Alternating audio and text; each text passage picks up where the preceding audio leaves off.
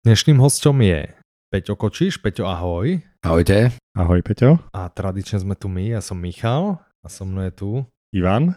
Ahoj, Ivan.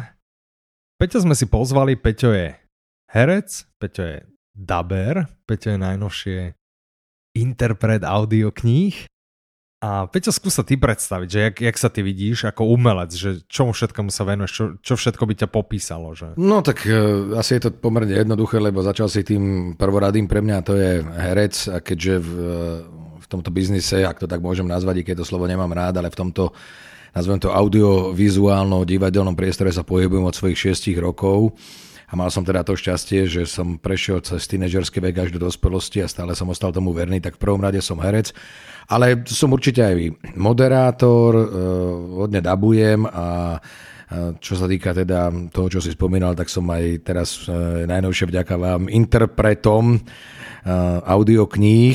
Zatiaľ som ich mal možnosť robiť tri, ale som spokojný s tým výberom a ďakujem pekne, že ste mi dali dôveru. Prešiel som cez konkurs a už sa nepustím tejto činnosti. Záleží teda samozrejme na vás a na poslucháčoch, či budú s tým mojím podaním jednotlivých kníh spokojný. Jasné, no tak ja verím, že budú, ty sám si išiel a myslím si, že si čítal recenzie na svoju prácu, tak myslím si, myslím si, že tá dobre dopadla. A keď si vrával, že od malička, od 6 rokov, čo to znamená? Ty si už ako 6-ročný bol herec? V 6 rokoch som natočil prvú televíznu inscenáciu, to sa volalo Svetská krása, režirovala to pani Bachnárová, mal som takú malilinkú úlohu princa, no a nejako som sa aj zapáčil a potom ma obsadila do ďalších nejakých inscenácií, myslím, že to bola Prešporská kasáreň a potom už aj iní režiséri začali prichádzať, Satonský duch a tak, no a ono to tak býva, že keď režisér zistí, že dieťa je celkom prirodzené pred tou kamerou, že si pamätá texty a pokyny, ktoré mu dáva, tak e, potom to tak v tom dobrom slova zmysle zneužívajú a obsadzujú ich pomerne hodne, lebo tá práca s detským hercom je vždy veľmi náročná. Uh-huh. No a keď to teda ide tak pomerne jednoducho, tak uh, využijú tých detských hercov v hojnom množstve a počte a mne sa to stalo a som rád, že tomu tak bolo. A mňa by vlastne teraz ma napadlo, že, že či máš trebárs opočítané, že koľko filmov máš za sebou, že máš nejaké presné číslo, že toľko to filmov, toľko... Audiokníh vieme, ty máš tri. Tri. Okay, Audiokníh mám tri, áno. OK, OK. Filmy? Trafíš sa? No, netrafím sa určite vôbec presne, pretože moja neboha mama to ešte kedysi tak sledovala, aj to ešte vtedy bol samozrejme ten iný systém, takže z novín a z časopisov sa Aha. tak akože odkladala výstrižky, ale ja som v tomto veľmi neporiadný, takže nemám vôbec takéto nejaké portfólio založené. Ale pamätám si, že keď bola raz taká, no vlastne to ešte stále beží, bola nejaká o, o, o to súťaž, asi pred nejakými desiatimi rokmi a vtedy mi napočítali niekoľko sto takýchto e, zárezov. Keď budeme brať teda, neviem teraz, či sa to ešte ešte tak delí, ale kedy si tie televízne inscenácie, boli televízne filmy a filmy, tak v tom čase som sa pohyboval už cez nejakých 150. No a odtedy som teda urobil ešte zo pár ďalších vecí, neviem teda, či sa ráta samostatne, že keď má seriál, ja neviem, 50 častí, či tá každá časť sa počíta ako Jasne. samostatné dielo, no, alebo nie. Asi, Ale natočil nie, som no. odtedy niekoľko filmov a niekoľko seriálov a samozrejme mal som veľmi veľa aj moderovačiek, takže ne, nechcem, aby to znelo nejako velikásky, ale mám teda tých e, účinkovaní, či už pred televíznymi alebo filmovými kamerami, naozaj to sa dá rátať už na stovky. Ty si vlastne teraz herec v v novej scéne? Dobre, ja, som, ja som na voľnej nohe. Aha. Ja som herec na voľnej nohe, znamená to, že účinkujem všade tzv. AH ako host, ale dá sa povedať, že na novej scéne účinkujem veľmi dlho a veľa. Bolo to, bolo to vlastne druhé divadlo po škole, kde som profesionálne pôsobil, lebo začínal som najprv v divadle Andreja Bagara v Nitre, potom som išiel na tzv. základnú vojenskú službu, čo som musel absolvovať. A potom po nej som nastupoval na novú scénu, tam som bol 8 rokov, potom som sa ocitol tak, že tzv. na voľnej nohe, od 98.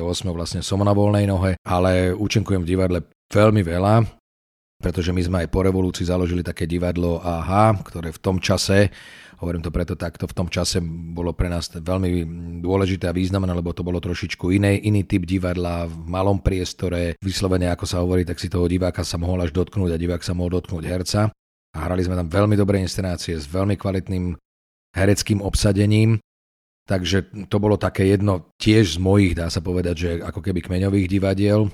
No a tá nová scéna, tá, tá teda je takým môjim súputníkom, alebo ja som súputníkom novej scény vlastne od toho 90. roku až doteraz, lebo aj v súčasnosti mám 4 tituly na novej scéne, Aha. takže som taký trošku aj ten novoscénický herec, ale veľmi sa tomu teším, lebo dáva mi to priestor takých iných inscenácií, zase trošku aj do muzikálu zabrdnem a tak. Tam sa vrátim iba o krok späť, že ty si aj chcel študovať herectvo, alebo to bolo len také že náhodne ťa vybrali teda, že ste išli na konkurs s rodičmi, vybrali ťa a vtedy si sa rozhodol, že wow, že to by bolo vlastne niečo, čo ma baví. Alebo si k tomu inklinoval. O, už som k tomu inklinoval asi. Ono to bolo také, že vlastne tým, že som začal od malička ja som naozaj robil veľmi veľa už ako dieťa, hovorím potom ako ten tínedžerský vek alebo pubertálny vek a potom ďalej, tak to tak nejak celkom prirodzene mi vyplynulo.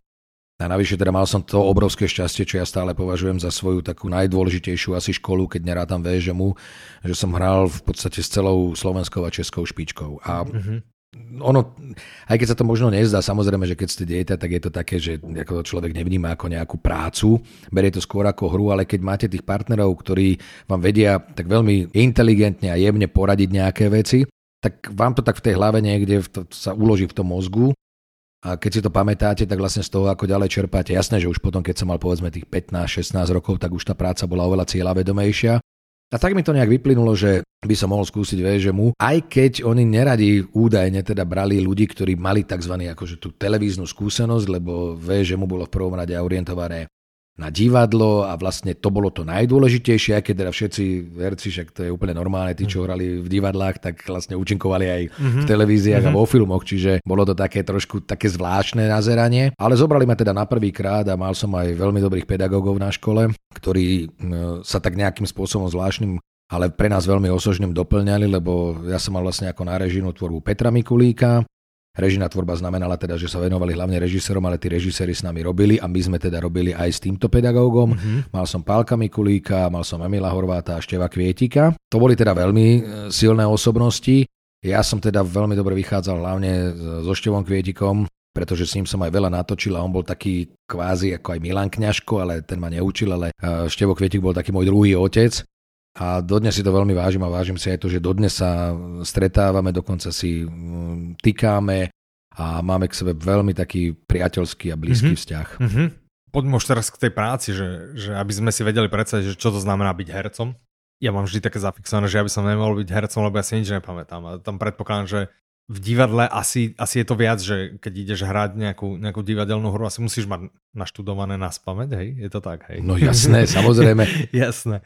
Je, je to tak trebárs aj, aj u filmu? Alebo je, je to až také, alebo také, jak, jak vydáme občas, no. že až však si len rýchlo prečíta pred nejakou scénou dve, tri vety, zapamätá si, vbehne tam, dá to na prvú dobrú. Je, je tá príprava podobná alebo úplne rozdielna? A ako vlastne vyzerá tá príprava? Čo, čo to znamená, že, že teraz ty si sadneš a drtíš sa, bola, keď sme sa drtili vlastne do školy básničky a ja som pri tom plakal vždy, si pamätám, mm. že, že som si zapamätal tretiu vetu a prvú som zabudol a štvrtú a druhú som zabudol, takže pre mňa toto bolo utrpenie, čiže... Ono je, ono, ono je to veľmi ťažké, akože len tak ľahko nejak zhrnúť, ale každá tá práca má svoje špecifika samozrejme. Divadlo, keď sa chystá divadelná inscenácia, tak sa skúša, väčšinou je taký ten čas okolo 7 až 8 týždňov. Aha. To znamená, začína sa tým, že dostanete text, e, máte tzv. tie prvé čítačky, kde sa robí rozbor textu podľa toho, ako je to náročná inscenácia, keď je to nejaká ťažká psychologická dráma, tak za tým stolom, ako sa hovorí, sa sedí dlhšie. Keď je to povedzme komédia, tzv. dverová nejaká, to sú tiež také termíny, ktoré sa používajú, Aha. tak tam je to založené viac na akcii, ale samozrejme tie texty musíte vedieť. Ja teda mám rád čítačky, sa priznám, lebo ja sa pri nich e, naučím asi najviac tých textov, ktoré mi vojdu do hlavy a je dôležité aj si to opočúvať, ako sa hovorí aj partnerov a šlágvorty, to sú tie, šlágvort znamená to, že vlastne čím končí veta, Aha. E, tvojho partnera, Aha. tak ty musíš vedieť, čím on teda končí, aby si ty vedel, kedy vlastne nastupuje tvoja replika, tvoja veta alebo tvoje vety. Aha. Samozrejme, že monológy, keď sú dlhšie, tak tie sa učím doma. Vlastne potom sú teda skúšky uh, už v priestore, ako sa hovorí, a potom sú generálko, je generálkový týždeň, kedy sa to celé vlastne ako so všetkým, so svetlami, s hudbou dáva dohromady a potom sa človek dopracuje k premiére. Pri povedzme filmoch, alebo ak by som mal povedať teda ešte pôjdem tak postupne pri televíznych seriáloch, kde teda tie objemy sú obrovské, ktoré sa točia, tak tam je tá príprava domáca veľmi dôležitá, pretože ja som taký trošku, nazvem to, no nie trošku, ale ja som taký perfekcionalista. Ja, ja hovorím to, že proste to to minimum, čo by človek, ktorý pracuje v týchto nazvem to v hereckej profesii, tak to minimum, ktoré by mal mať, by mal mať asi teda celkom dobrý hlas, mal by mať artikuláciu, veľmi dobrú slovenčinu samozrejme a mal by prísť pripravený minimálne v tom, že tie texty vie. Mm-hmm. Už nehovorím o tej nadstavbe, ktorá je pre mňa rovnako dôležitá, to znamená, že by mal mať nejaký názor na postavu, ktorú vytvára, mal by poznať to, čo točí vlastne v ten daný deň, to znamená, že pri tých seriáloch naozaj sa môže točiť čtvrtý obraz prvého dielu, potom siedmy obraz tretieho dielu, potom sa vrátime do druhého dielu, ale ja musím poznať to, akým spôsobom sa tá postava moja vyvíja, aký mám vzťah k tým jednotlivým postavám, ktoré, s ktorými som v tých dialogoch alebo trojdialogoch alebo vo väčších scénach a vtedy môžem, ja tomu hovorím, tú postavu vytvárať a vytvoriť, lebo mne trošku vadí na tých mnohých e, nazvem to tak teda seriáloch, či už e, denných, nechcem sa teda nikoho dotknúť, alebo denných, alebo takých tých seriáloch, ktoré sa tak trošku chrlia, že pre mňa je to strašne všeobecné. A ja nemám rád všeobecné herectvo, ja nemám rád proste to, že niekto odhovorí možno približne nejaké vety Aha. a sa to tak akože teda učeše nejako a pustí sa to divákovi. No a pri filme tam sa točí zase iným spôsobom, pretože tam sa to robí po záberoch ale napriek tomu, aj teraz, keď sme robili Máriu Teréziu, alebo keď som robil uh, Zátopka, alebo keď sme uh, robili Princezná pol kráľovstva, no tak ja som to vedel všetko samozrejme. Navyše pri Márii Terézii to bolo náročnejšie v tom, že my sme sa museli naučiť uh, texty našich nemeckých kolegov alebo rakúskych kolegov aj v Nemčine, aby som vedel, čo hovoria, pretože vy musíte vedieť reagovať, lebo my nie sme papagáji a je záber len vtedy, keď človek hovorí, ale aj keď počúva. A pre mňa je ďaleko zaujímavejšie vidieť človeka, keď počúva svojho partnera, ako reaguje na jednotlivé vety. Čiže tam som sa musel ešte tie texty, nie teda samozrejme, že nadrviť, ale musel som ich vedieť aj v Nemčine. E, samozrejme s českými kolegami to bolo jednoduchšie, lebo čeština je v poriadku. Ano, ano. To sme rozumeli a, a vedieť svoje texty. A tam sa to robí po, nazvime to po záberoch alebo po nejakých menších úsekoch. Je to náročné samozrejme v tom, že tú jednu scénu alebo jeden ten úsek opakujete niekedy 7, 8, 9, 10 krát a vy tú mm-hmm. emóciu a to, čo je tam potrebné, musíte dať vždy. Aha. Čiže v tomto je to také náročné. Tak neviem, či som to nevysvetlil moc zo široka, snažil som sa to zhustiť, ale každá tá práca má svoje špecifika ale v zásade je to o tom, že herec, či už príde do divadla, alebo príde pred mikrofón, alebo príde pred televíznu kameru, by mal byť v tom, čo sa ho týka, absolútne 100% pripravený. Mm-hmm. Pretože keď to tak nie je, tak sa to zdržuje, otravuje to, e, rozptiluje to zbytočne, znervozňuje a to ja nemám rád. Keď hovoríš o tom, že, že si študuješ tú postavu vopred, aby si vlastne vedel, kam sa vyvíja, je to tak, že ty si môžeš tú postavu vytvoriť, jak ju ty vnímaš, alebo od eh, režiséra, od eh, ľudí, ktorí sa podielajú na scenári, dostaneš nadefinované, ako by tá postava mala vyzerať, alebo je to naozaj tvoja kreácia? Ono to úplne nejde tak, lebo, lebo ten režisér je zodpovedný za výsledný tvár. To znamená, aj keď sa napíšu, my keď sme robili tajné životy, tak mne veľmi vyhovovalo to, že e, bol čas na to, aby sme sa stretli so scenáristkami, bol čas na to, aby sme sa stretli s režisérom, aby sme si povedali nejaké predstavy o tom, asi akým spôsobom by sme mali tú postavu. Konkrétne teda budem hovoriť o svojej postave, o tom Alexovi Fischerovi, čo nebola jednoduchá e, postava, jednoduchý charakter, že ako by sme asi tak e, chceli načrtnúť. A potom samozrejme, že je celkom prirodzené, že každý sme nejaká, nazvem to teraz osobnosť, kto príde pre tú kameru. A je celkom možné, že keby sme traja herci hrali tú postavu, tak by sa to v niečom líšilo, pretože každý máme nejaký názor na, na tú postavu, možno na výrazové prostriedky, ktoré by ten daný charakter použil. A v tom sa to môže líšiť, ale nemôžeme hrať tak, že ja budem teraz niekde trieskajúci do stola a režisér má predstavu, že to je šepkajúci človek a tak. Čiže musíme sa niekde stretnúť. A ešte je tam dôležité to, že vlastne, aby to zapadlo do toho, lebo či už film alebo povedzme takýto seriál, ako boli tajné životy, musí mať istú skladačku, musia tam byť vyvážené tie charaktery. To znamená, je to napísané aj od scenáristov, že toto je taký typ, toto je taký typ, toto je tak, taký typ, aby sa predstavila čo najširšia škála pre divákov, pretože aj divák si musí nájsť niekoho, komu bude tzv. držať palce, alebo komu mm-hmm. bude mhm. fandiť, komu bude najviac sympatický a takisto si musí vybrať, keď sú to negatívne postavy, že tento je ten, je ten najhorší a tak. To neznamená, že nemá rád toho herca, ale tú postavu, ktorú vytvárate, musíte vytvoriť tak, aby ste splnili predpoklady toho, čo tam chceli dať scenáristi a to, čo tam chcel dať režisér a samozrejme aj musí tam ísť aj vaša predstava. A potom už je na vás zase, ako povedzme odlíšite, keď robíte viac povedzme projektov, že robíte taký seriál alebo taký film alebo také, ako odlíšite tie postavy, aby ste neboli stále rovnakí, pretože to je tiež mm-hmm. dôležité, aby ten herec vždy priniesol niečo nové a možno aj trošku nečakané. Mm-hmm. Jasné. Ja, dve otázky ma napadli a no, sa trochu vráciame, že, že prvá je tá, že OK, tak musíš treba do toho divadla vedieť tie texty na spameť, aby si, aby si to proste nejak neodflakol, že koľko si vlastne tak schopný jednak tak dlžko, že OK, dneska sa niečo naučím, tak teraz to viem hrať do nemlátom, alebo si nejak limitovaný, že po roku si to musíš nejak obnoviť. A koľko je akože taký limit, ktorý sa vlastne dá nejak zvládnuť, že koľko ako rôznych hier by si dokázal v čase treba zahrať, povedzme v mesiaci alebo v dvoch mesiacoch, že, že no. je vlastne možné ja neviem, robiť 6 hier, 10 hier, že 15, alebo že kde sú tie no, limity?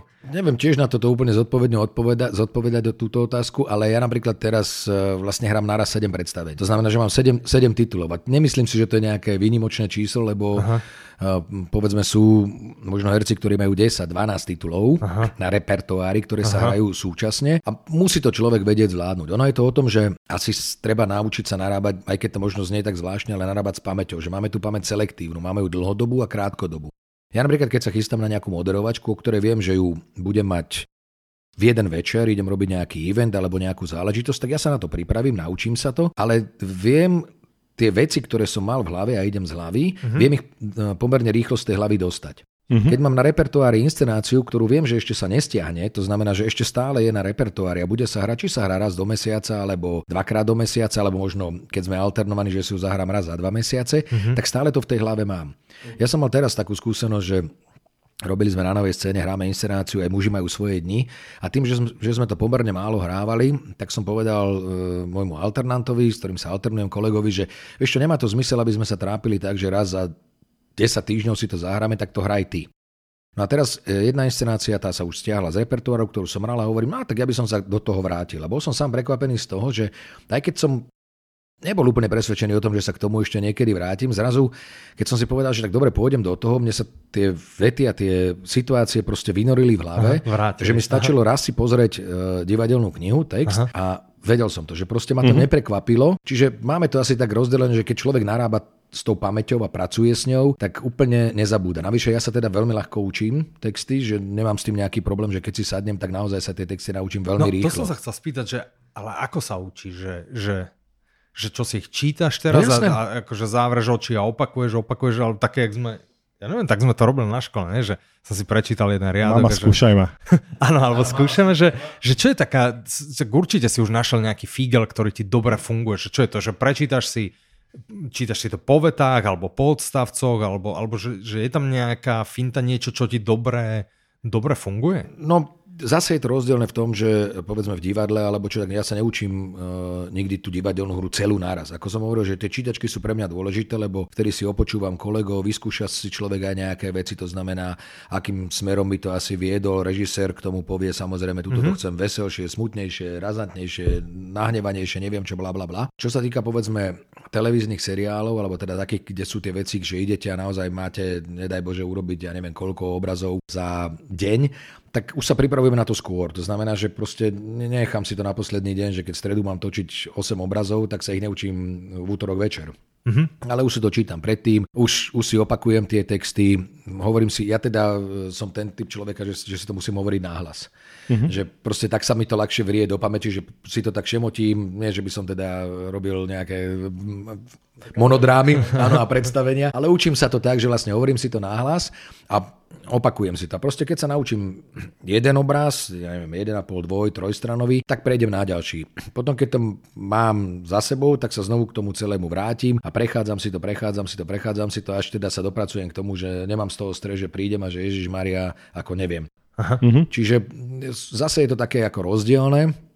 Hovorím, pri filme, keď sme robili teraz Máriu Teréziu, tak ako tá príprava bola taká, že jednak som si to celé prečítal doma a vedel som, áno, teraz točíme tieto scény, tak tie obrazy som sa naučil a keď som vedel, že o dva dní idem točiť ďalšie nejaké obrazy, tak v ten deň, ak som skončil, tak som prišiel večer, už som si to začal čítať, ak som mal medzi tým jeden deň voľna, tak za ten deň sa to dá uh-huh, ako zvládnuť uh-huh. a naučiť a išiel som vlastne e, na ďalší deň točiť. Napríklad pri tej e, Márie Terezie, tým, že je to vlastne podľa skutočnosti, a robí si aj potom nejaký ten research alebo pozera sa, jak tá postava naozaj žila, ako sa správala, čo na nej bolo špecifické, aby si sa tak vedel chovať, alebo to, čo, to, čo si si ty vymyslel a režisér, tak to je vlastne... Zase je to, zase je to rozdielne v tom, že keď robíme e, nejakú postavu historickú, ktorú si ľudia môžu aj pamätať, to znamená, že ja som teda nebol e, Zátopkovi ani Zátopek, ani nikto z, ľudí, ktorých by ľudia si s niečím spojili, pretože mm-hmm. to Zátopka poznajú všetci asi, áno, fúčiaca lokomotíva, riedke vlasy a bežiaci a tak, tak uh, tam, povedzme, tá historická postava, tam som to nemusel tak presne dodržať. Čo sa týka Márie Terezie, tam som si, ako pozrel som si, že kto ten Silva Taruka, on sa volá Grof Silva Taruka, kto to vlastne bol. A naozaj mm-hmm. som mhm. si našiel tie materiály, ale zase už, už je to len na mňa, ako, to, ako mm-hmm. stvárím tú postavu, lebo nikto ho nemal šancu vidieť. Nikto nevidel ani no, Máriu Teréziu. Videli ju na portrétoch, ale nikto ju nevidel, ako chodila, či kričala, či, či plakala, alebo akým spôsobom komunikovala. Jasné, že uh, som si pozrel, uh, čo to je za človeka a je jasné, že keď idem robiť postavu, ktorá je veľmi vysoko postavená, respektíve bola veľmi vysoko postavená na tom dvore, bol to osobný priateľ Márie Terézie, tajný cisársky radca, veľmi z bohatého rodu, veľmi vzdelaný človek, tak je jasné, že asi mám nejakú predstavu mm-hmm. o tom, mhm. ako mm-hmm. to asi sa mm-hmm. bude robiť. Je jasné, že uh, spôsob reči, ktorý použijete do toho, je iný nejaký, možno, že to tak trošku spomalíte, alebo idete trošku trošičku, ale nie, aby to bolo umelé, vzletnejšie, nejakým spôsobom hovoriť.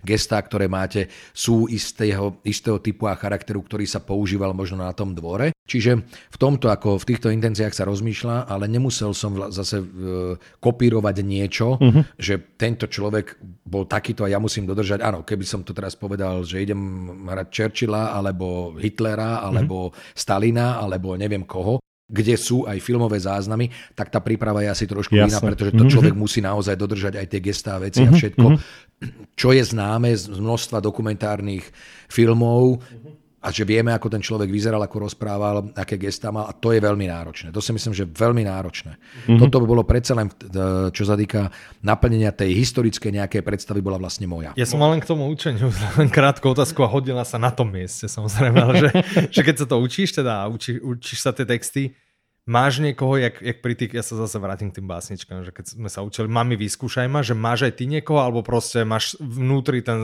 ten vnútorný pocit, že OK, tak už viem a nie, nie, to, to vôbec ako takéto, že by ma niekto mal skúšať, alebo čo, mm-hmm. tak to vôbec ako neprichádza do úvahy, kto by ma skúšal, to je prvá vec. No, však... Ako, a, áno, ale, ale to, to nie je ani nejak e, účelom toho, no samozrejme, že môžem si to tak robiť, že si prekryjem svoje repliky takzvané a čítam si v tom scenári len repliky tých druhých a napájam sa na to ale, ale inak nie, je, je to človek, to má tak nejak v hlave a navyše povedzme, keď, je, keď e, už skúšame v divadle nejaký čas a človek je v priestore, tak mnohé veci sa mu spájajú s priestorom, to znamená, že aha, tu som išiel k týmto dverám, tu som bol a tu mám takúto akciu položiť niekde nejakú šálku a tak a to, to sa tak ako celé to ide nejak dohromady, čiže mm-hmm. nemám, to, nemám to v tomto zmysle také, že poď ma vyskúšať, že či to naozaj viem alebo neviem.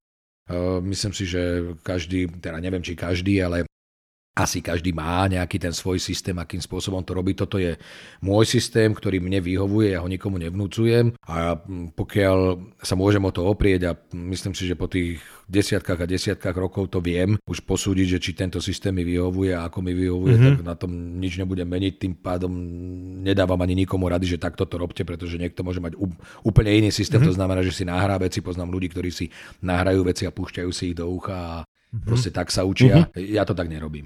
Vždy nás zaujíma, alebo jedna z tých vecí, ktoré nás zaujíma pri umeleckých uh, profesiách, ako pristupujú. Čiže niekto má nejaký, taký, takúto rutinu, že, že ráno robím to, potom robím to. Že je to aj u teba tak, že, že najlepšie sa učíš texty do obeda, čiže vždy do obeda skúšaš po obede, po obede chodíš na predstavenia alebo do, do alebo na kávičku. Na kávičku, na kávičku alebo, chodím veľa, či, áno. Čiže máš nejaký taký, uh, takú rutinu, ktorá ti vyhovuje, ktorá ti najlepšie funguje, alebo je to vyslovene, že vypchávaš rôzne časy rôznymi aktivitami? Nemám ako zásadne rutinu, by som to tak nazval, to nemám. Možno, že je to také, samozrejme, že keď je človek unavený, že po celom dni a dojde domov a má sa niečo učiť, tak je to náročnejšie, lebo tá, vlastne tá energia chýba k tomu, aby človek ešte zapol naozaj, ako sa hovorí, na, na plné obrátky. Tak keď som veľmi unavený a viem, že je relatívne do obeda, mám ešte čas, tak večer si to tak len možno prečítam, pozriem si nejaké veci a učím sa ráno, ale nevadí mi pokojne, ja viem si sadnúť, keď je dobrý čas, si sadnem niekde na terasu, fakt si objednám tú kávu, lebo ja teda tých káv vypijem asi 200 denne. Sadnem si, vytiahnem si papier, ja si to proste čítam a dokonca niekedy sa aj pristnem pri tom, že ľudia tak pozerajú na mňa, že či mi tak trošku nešibe, lebo mám tie texty a naozaj si to tak ako to, no, memorujem si to a hovorím si také veci, čomu je tomu Kočišovi. Viem si predstaviť, že aj takýto nejaký pocit, že čo sa mu stalo chudákovi, ale nemám nejaký taký, taký rituál. Pre mňa je skôr zaujímavé pri povedzme, keď sme sa teda bavili o tom, že ako človek vôbec pristupuje k tej robote, pre mňa je dôležité, že si strašne veľa všímam ľudí. Ja proste študujem ľudí, aj keď to možno znie teraz tak čudesne, ale ja naozaj študujem ľudí, že pozerám sa na, na ľudí, rozmýšľam, prečo je mi niekto nesympatický, alebo nie, nie ale to stačí len tak, že započujete, začujete nejaký rozhovor. Nie, vy ste mi sympatickí, vy ste v pohode, o to nejde, ale, ale že niekedy je to taká dobrá škola, aj, aj keď som práve chystal, povedzme sa na, či to, bolo, či to bola, povedzme, tie, tie tajné životy a rozmýšľal som o tom, lebo fakt to nebola jednoduchá postava, proste zahrať človeka, ktorý je nepríjemný, ale on no nie je nepríjemný, pretože bol nevzdelaný alebo hlúpy, ale proste bol nejakým spôsobom vychovaný a trošku mu chýba ten cit a on síce chce tú rodinu zabezpečiť, ale proste je taký manipulátor a diktátor, ktorý síce nezvyšuje nejakým spôsobom hlas, ale musí byť všetko podľa neho a má nejaké predstavy a keď sa mu tam niekto do tých predstav nezmestí, tak je naozaj veľmi nepríjemný poznámkami, ktoré sú a tak rozmýšľate nad tým, že kedy ste stretli takého človeka, čo ten človek robil a tak. Čiže toto je pre mňa skôr dôležité, že keď idem vytvárať nejakú postavu, keď sme robili baladu o pilotovi podľa novely pána Stránskeho, Žiaľ už nebojov, tak ja som sa aj s ním stretol, aj sme sa rozprávali o tom a proste ako si predstavíte plukovníka NKVD. No proste mm-hmm, kto to je, čo to je. Ktoré, no. ale, ale dostanete nejaké charakteristiky, že mm-hmm. človek, ktorého sa všetci boja, proste čím je ten človek nebezpečný, prečo, lebo má obrovskú moc, vie, vie zariadiť to, aby proste niekto zmizol, aby ho, a, ako mm-hmm. tí ľudia. Mm-hmm. Oni nikdy, nikdy tí ľudia nekričia, lebo väčšinou to sa tak aj hovorí, že ľudia, ktorí veľa hulákajú a kričia a púšťajú tzv. hrôzu, no tak tých sa tak strašne nebojím, ale mm-hmm. skôr, je to, skôr je nám nepríjemne z ľudí, ktorí vedia nám niečo povedať, čo nás zamrazí, alebo sa na nás nejakým spôsobom pozrú. Pozrú. A to sú také tie veci, kedy sa tak zamyslíte že, á, že možno toto však nie, že opičiť sa po niekom, ale vyskladať to z nejakých mm-hmm. informácií mm-hmm. a z toho, čo človek dostane, už len tým, že niekoho si všimne a povie, Ježiš, toto je sympatický človek, prečo je sympatický, však není nejaký, ja neviem, krásavec, alebo mm-hmm. prečo tá žena na nás nejakým spôsobom zapôsobí, mm-hmm. tako však pretože, mm-hmm. čo, však nie pretože má kačicové pery alebo umelé kozy, ako sa hovorí, ale proste niečo z nej ide a môže byť, môže byť na prvý pohľad aj nie nejaká atraktívna, ale povedie si, Ježiš, tá má niečo do seba, alebo ten chlap, ten má niečo do seba. Mm-hmm. A prečo? A toto sú veci, ktoré mňa tak zaujímajú, že keď mám čas a pozerám ľudí a že len niekto niečo započuje, bože, tak ten sa správa ako idiot, ako sa môže takto správať ten človek k niekomu, takto rozprávať. Alebo, Toho napodobním najbližšie. Alebo že, aha, tak takto sa správa blbec nejaký, mm. alebo čo. Alebo že takto sa správa človek, ktorý je sympatický a tak. Takže to je dôležité podľa mňa aj mm-hmm. pri vytváraní charakteru jednotlivých postav, lebo máme na to nejaký názor, ale samozrejme, že sú aj typy ktoré sa dajú použiť. A najlepšie, keď to tak nejak vyskladáte, aby ste mm-hmm. boli svojskí. Ja by som teraz odskočil vlastne film a, a, a divadlo a podobne. My sme to vlastne povedali, že, že teraz je interpret audiokníh a, a predpokladám, že tam sa aj tá príprava líši. Ja, ja však bol som na tom nahrávaní, keď si nahrával a mne sa ľúbilo, že si došiel uh, vlastne s tým vytlačením, to som ti vytlačil ja. Teda, áno, vytlačil si mi ty. Prvýkrát zle. Najprv nezmyselne na obidve strany. áno, áno, keď budete niekedy nahrávať audioknihu, vždy si to pýtajte, každá strana samostatne áno, nie, a veľký strany. formát, aby áno. ste si mohli robiť poznámky. Šetril, šetril som papier. A potom som to prefotil som ti to samozrejme, hej, že, že dopovedzme to, ale viem, že áno, áno, si došiel... si sa potom druhýkrát už zodpovedne. Že si, že si vlastne došiel a mal si nejak farebne zvýraznená tak, čiže keby si vedel vlastne vysvetliť, ako sa líši tá príprava na treba to, kde ťa eh, aj vidia, že vlastne vieš aj, aj gestikulovať a podobné, versus to, kde ťa nevidia. To znamená buď nejaké moderovanie v rádiu, treba však myslím, aj tomu si sa venoval, alebo, alebo tým audioknihám a podobne. Čiže čím sa to líši, jak, jak, sa tam vlastne, jak sa tam vlastne pripravuješ a, a jak sa vlastne vieš potom treba vysporiadať s tým, že OK, keď hráš vo filme, tak hráš jednu rolu, ale keď čítaš čo audioknihu, tak tam máš viacero postav, že tá príprava na to je asi komplexnejšia? Že... No zase je, to, zase je to niečo akože úplne iné. Ono je, ono je to, e, rozhlas je zvláštny fenomén. On je, on je naozaj ako v tom, že tam musí byť človek disponovaný naozaj teda jednak hlasovo samozrejme, jednak artikuláciu musí mať e, dobrú a mm, musí s tým hlasom naozaj narábať možno ešte výraznejšie, lebo to je vlastne audio len umenie alebo mm-hmm. profesia, pretože film je audiovizuálne. To znamená, Áno. že vo filme, ja mám napríklad vo filme rád, keď sa menej rozpráva a viac je človek schopný zahrať vlastne len tvárou alebo gestom alebo mm-hmm. naozaj len nejakou mimikou, alebo keď zahrá naozaj očami a tak, ale tak, aby to bolo prirodzené a uveriteľné, lebo je zaujímavý pre mňa ako pre diváka je zaujímavý proces, ja tomu hovorím, ale nie je to len z mojej hlavy, proces, ako tá postava, na ktorú sa pozerám, na to prišla, či vidím, že to nejak premýšľa, preto hovorím o tom, že niekedy mm, tie veci, ktoré sa objavujú na obrazovkách, nie sú pre mňa ničím príťažlivé, lebo sú to len odhovorené texty a to pre mňa mm-hmm. nie je zaujímavé. Mm-hmm. No a čo sa týka audioknihy, tak samozrejme musím si to prečítať. To je prvá vec. Aha, aha. Čiže ja vždy robím, idem ten postup, že prečítam si celú knihu. A potom ju začnem čítať druhýkrát. Druhýkrát si ju začínam robiť poznámky. To znamená, už si urobím poznámku. Aha, tuto to musí byť e, rýchlejšie, tuto, tuto musím naopak spomaliť, tuto musím uh, dať do toho možno viac tajomná. Toto je akože, aj keď teda nechcem to znevažovať, ale toto je možno, nazvime to, nepodstatnejšia časť, cez ktorú by som mohol prejsť tak, aby som tým zbytočne nezaťažil, aj keď sú tam informácie, ktoré majú nejaký význam. Uh, preto hovorím o tom, že prečítať tú knihu, pretože ja musím vedieť, kam ten príbeh dospeje. Ja nemôžem mm-hmm. prísť čítať audioknihu, vedomí si toho, že síce som zdatný, že vydržím čítať 3, 4, 5 hodín, mm-hmm. ale nemôžem to čítať tak, že ja neviem, čo bude o 20 strán. Lebo Jasne. niečo načítam a zrazu o 20 strán zistím, že to, čo som načítal, je vlastne úplne nezmysel. Aha. Alebo postava sa úplne inak chová ako... Jednak sa môže postava úplne inak chovať, ale vôbec ako v tom celku. Ja musím vedieť, odkiaľ ten príbeh ide a kam uh-huh. a delím si ho na nejaké časti. Delím si ho na časti, ktoré hovorím, aha, toto je, áno, toto, tomuto rozumiem, ale e, túto nemusím sa tomu akože až tak strašne venovať. Toto môžeme prejsť ako keby len tak nenápadne, lebo k tomu sa o 30 alebo 40 strán vrátime a vrátime sa k tomu tým, že ten poslucháč si uvedomí, že aha, aha, tuto sa niečo udialo, čo to bolo, toto bolo zaujímavé, áno, ale preto to asi nebolo až tak zvýraznené, lebo sa vedelo o tom, že tuto sa niečo udeje. Mm-hmm. Musí to byť do istej miery prekvapujúce, a zase si treba uvedomiť, že audiokniha nie je rozhlasová hra. To je tiež vec, ktorá, keď sa audiokniha predostiera ako rozhlasová hra, pre mňa to nemá tú pridanú hodnotu. Mm-hmm. Lebo rozhlasová hra tu vytvára viacero postav. To znamená, mhm. tam nemusíme riešiť, že je tam ženský, mužský hlas, stará, mladá, starý, mladý, veselý, mm, ten, čo zle rozpráva, opilec a tak. Tam sa to nerieši, tam to tie postavy, respektíve tí herci dajú a všetko sa odohráva v zásade, sa odohráva len v dialogoch. Mm-hmm. Rozhlasová hra to je len dialog, viacerých hercov, postav, ktoré majú nejaký príbeh napísaný, zinterpretujú nám ho, kdežto pri tej audioknihe vy musíte vytvoriť atmosféru, ale nesmiete rušiť toho poslucháča. Preto aj postavy, ktoré keď sú tam, že je dialog a tak, tak si musím doma rozmysleť. Dobre, tohto urobím trošku možno chraplavejšieho, lebo je starší. Tohto urobím to, alebo urobím ho chraplavejšieho, lebo už v tej zime, jak sa povie, tma, už sa potáca velice dlho a je vymrznutý, lebo už je tretí deň v nevykúrenej chalupe a keď povie, že už ho boli hrdlo, už to musím niekde ja s tým hlasom narábať. Ale mhm. zase len pre mňa veľmi prírodzene, aby ten poslucháč, ktorý si to, či už si to pustí večer, keď ide zaspávať, alebo si to pustí v aute, alebo uh-huh. si to pustí tak, že sa na to sústredí a si slúchadla, nesmie ho to rušiť. Preto musím aj jemne, ja nebudem ženskú postavu, keď je tam ženská postava, nemusím uh-huh. takto rozprávať, že ma...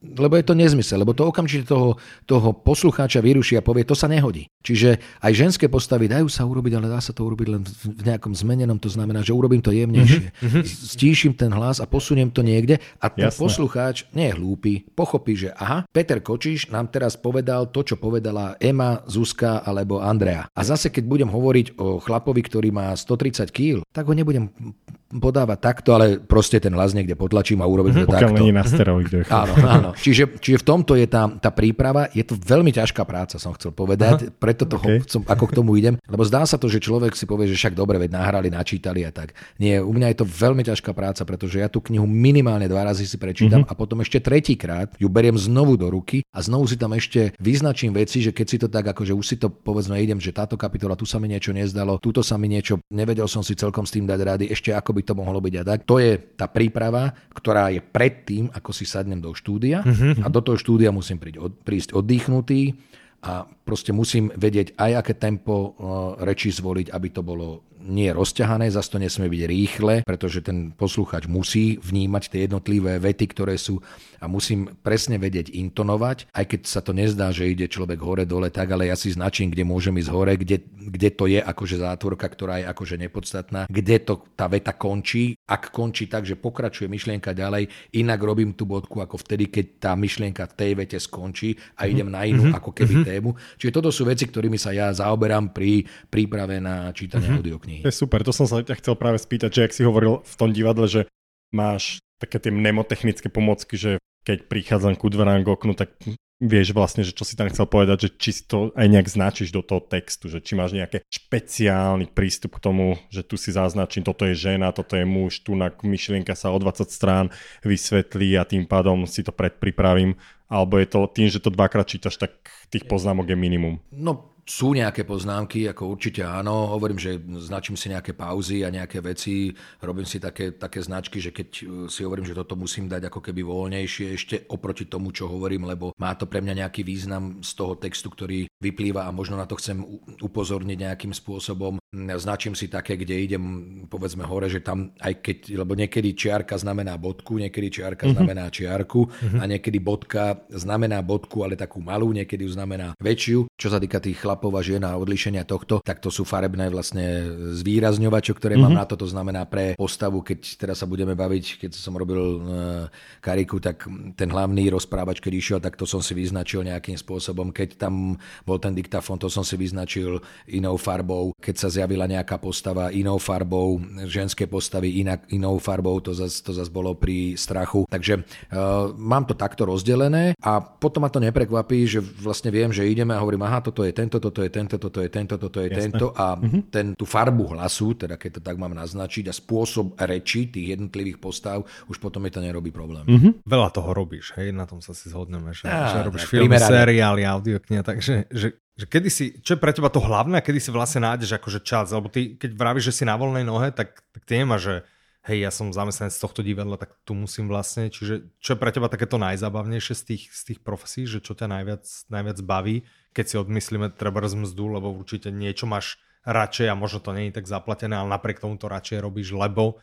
niečo, že je to, je to, je to, to herectvo, je to, to, to čítanie audiokníh, je to to moderovanie, alebo že... No je určite, určite je to, je to, to herectvo, akože to, to to celkom zodpovedne a s radosťou priznávam, že je to herectvo. Mňa strašne baví aj divadlo, len e, divadlo, aj keď majú možno ľudia nejaké predstavy, tak divadlo je u nás profesia, ktorá nie je zaplatená. Ako divadelný herec, žiaľ Bohu. Je to tak, že z toho sa nejako, no, ako vyžiť sa z toho samozrejme dá, ale musíte hrať. Lebo ja ako herec na volenej, keď nebudem hrať, tak nedostanem nič. Mm-hmm. Ja mhm. nemám plat. Mm-hmm. Ja dokonca inscenácie, keď sa študujú v divadle, tak ja tie dva mesiace nemám zaplatené. Tie, aha, ten skúšobný aha. proces. A počas toho, keď som na skúškach, tak je jasné, že nemôžem sa venovať treba z dubbingu, ktorý mám tiež veľmi rád. Alebo musím povedať, dobre, tak pôjdem tú audioknihu čítať buď v sobotu po obede a v nedelu, keďže vtedy sa neskúša, po prípade v pondelok, keď sa neskúša, alebo po obede vo voľnom čase a tak. Aj keď, keď sú náročné divadelné skúšky, tak už viem, že už by som 5 hodín nedal, pretože by som sám seba trošku klamal, alebo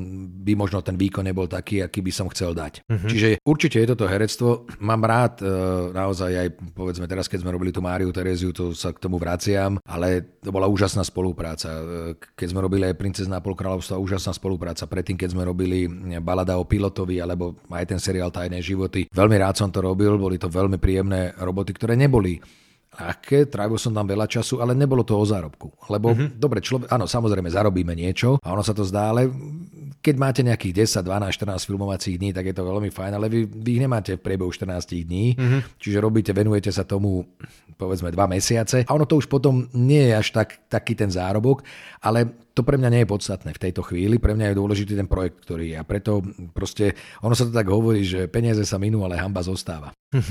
Keď človek urobí nejaké veci, za ktorými si nestojí. Tým nechcem povedať, že ja som ich v živote neurobil a ja som bol v nejakých projektoch a v seriáloch možno, alebo v nejakých, áno, inscenáciách alebo v niečom, čo by som, ako nebudem sa za to hábiť v zmysle, že Ježiš Maria to nebudem priznávať, ale poviem, toto nebolo to práve orechové. Mm-hmm. Potom sa dostanete k nejakým prácam, ktoré sú veľmi náročné naozaj nie sú o tom, že na tom, ako nebudem sa tváriť, že za to si kúpim auto, alebo nový byt, alebo luxusnú dovolenku, mm-hmm. neviem kde. Ale poviem, že to, to mi stálo za to. To mm-hmm. mi mhm. stálo za to, lebo to je kedykoľvek sa k tomu viem vrátiť a povedať, že toto si pozrite. Pokojne si to pozrite. Mm-hmm. Alebo za týmto si stojím, ne, akože alebo som chcel no. povedať, alebo si to vypočujte. A to je zase to, čo hovorím aj, aj o tomto. Lebo naozaj uh, tiež ako môžeme si to celkom zodpovedne povedať, že keď si spočítam tú prípravu tej hodiny, ktoré ma stojí prečítanie knihy, jedenkrát, druhýkrát, tretíkrát, príprava a všetko, potom to nahrávanie, tak to nie je o zárobku. Hmm. To nie je o tom, že tá audiokniha... Ty ma chce povedať asi, že zvýšenie honoráru? ja to chápem, že to je tak, ako to je. Ale zase ale...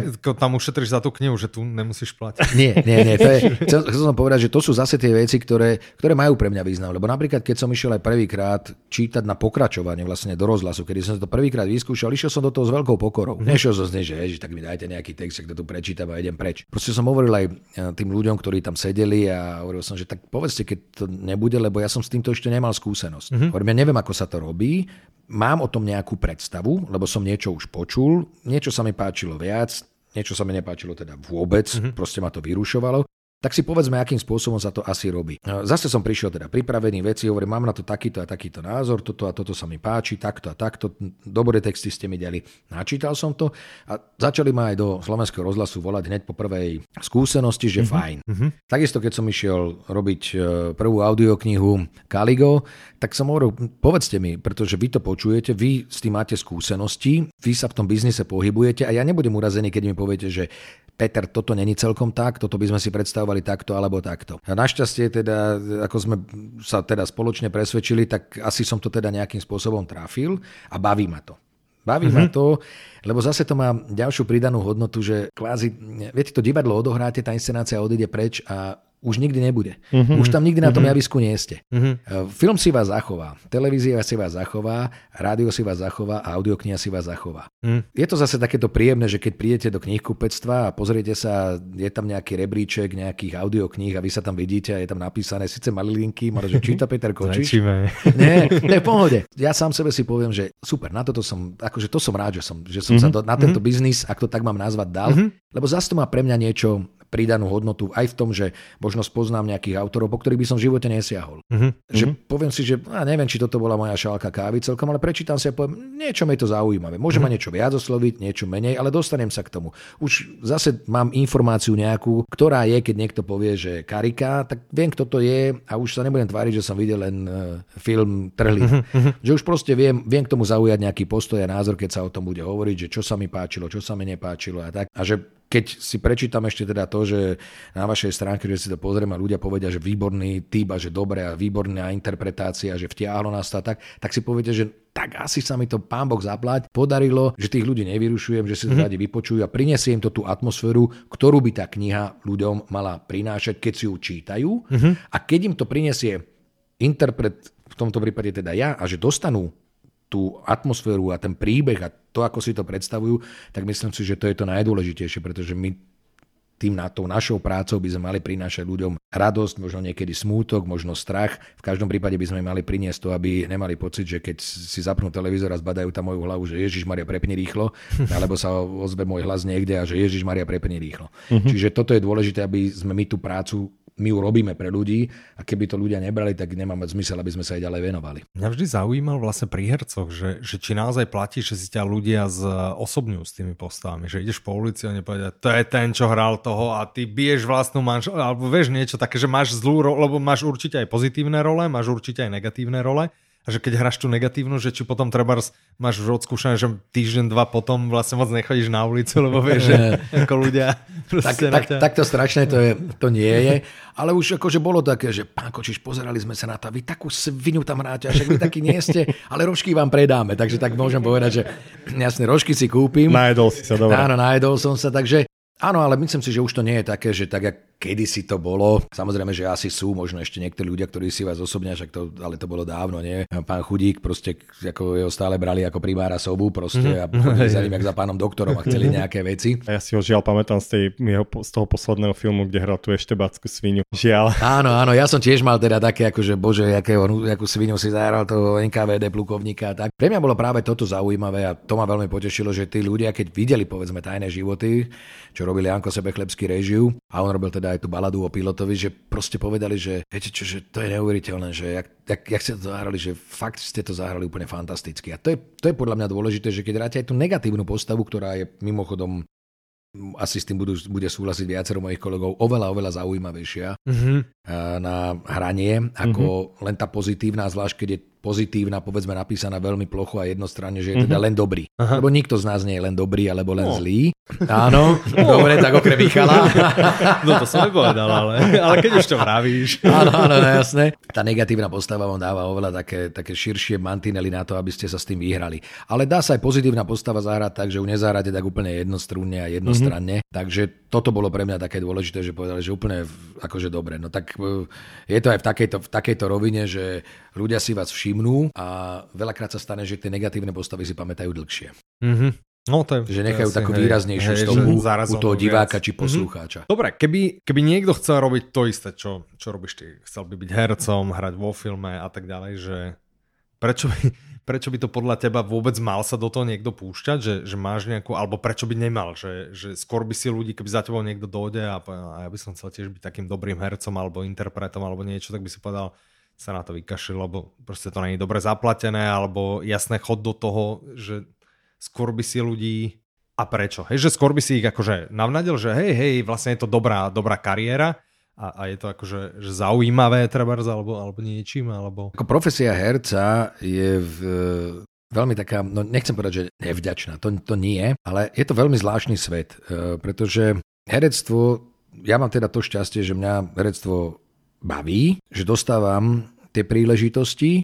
Som v pozícii, kedy si už môžeme vyberať. Nie je to naozaj teda v tomto, ako v mojom prípade hovorím o sebe, aby e, som to teda konkretizoval na seba. Nie je to naozaj o tom, že ja som nejaký e, strašne bohatý človek. Týmto nechcem nejak to zhadzovať alebo čo, ale nie som naozaj namontovaný v denných seriáloch, ktoré prinášajú to, čo sa hovorí jednak teda popularitu a veľké ako aj finančné hodnotenie, pretože je jasné, že keď každý mesiac máte 10 filmovacích dní, 12, tak ako asi, ak sa hovorí, ste závodov. E, prináša to zase samozrejme, je tam taká tá iná pridaná hodnota, to hovorím v úvodzovkách, že ste nejakým spôsobom zaciklení a vlastne už ani veľmi nehráte a chodíte ako do práce. Mňa tá moja robota baví, ale určite by som nikoho nenahováral ani neodhováral. Uh-huh. Možno, možno by som bol e, do istej miery prísnejší, čo sa týka pedagógov, či už možno na vysokých školách alebo zvlášť na konzervatóriách, aj keď rozumiem ja teda tomu systému, že proste musia byť isté počty, aby škola, neviem ako sa to volá, dostávala kredity a financie a mhm, takéto uh-huh. veci. Ale potom vychovávajú a vylieza každý rok strašne veľa, lebo keď som to takhle námatkovo počítal, tak to sú obrovské kvanta ľudí, ktoré končia vlastne či už konzervatórium alebo vysokú školu každý rok. A mám taký pocit, že veľká väčšina z tých ľudí je nešťastných. Pretože nikdy sa nedostanú k tomu, či už je to na základe teda toho, že nechali ich prejsť, aj keď teda nemali až taký talent, alebo možno nie sú až tak pracovití, lebo to herectvo, musíte mať talent, to je jasná vec, ktorá vám, ktorý vám je niekde od niekiaľ od pána Boha daný, ale musíte mať strašne veľa pokory a strašne veľa pracovitosti v sebe, lebo to je, ono je to veľmi náročné. A keď sa tomu, keď to človek začne flákať a proste kašle na to a povie si, však to nejak dám, lebo tak to je čistá cesta do pekla, do záhuby a do toho, že vlastne naozaj sa stane takým, že síce možno až tak veľa nepokazí, ale ani nič nové neprinesie. A práve tým, že sa udržujú tí ľudia na tých školách nezmyselne podľa môjho názoru, ktorí aj na to nemajú. A tí, ja som presvedčený o tom, že aj tí pedagógovia tušia a vedia o tom, že asi na to nebudú mať, mm-hmm. že ich tam nechajú len preto, lebo tá škola niečo potrebuje mať zachované nejaké počty. Tak to je taká tiež nie veľmi šťastná cesta, lebo viete, skončíte Vysokú školu muzických umení alebo dramatické konzervatórium a zrazu zistíte, že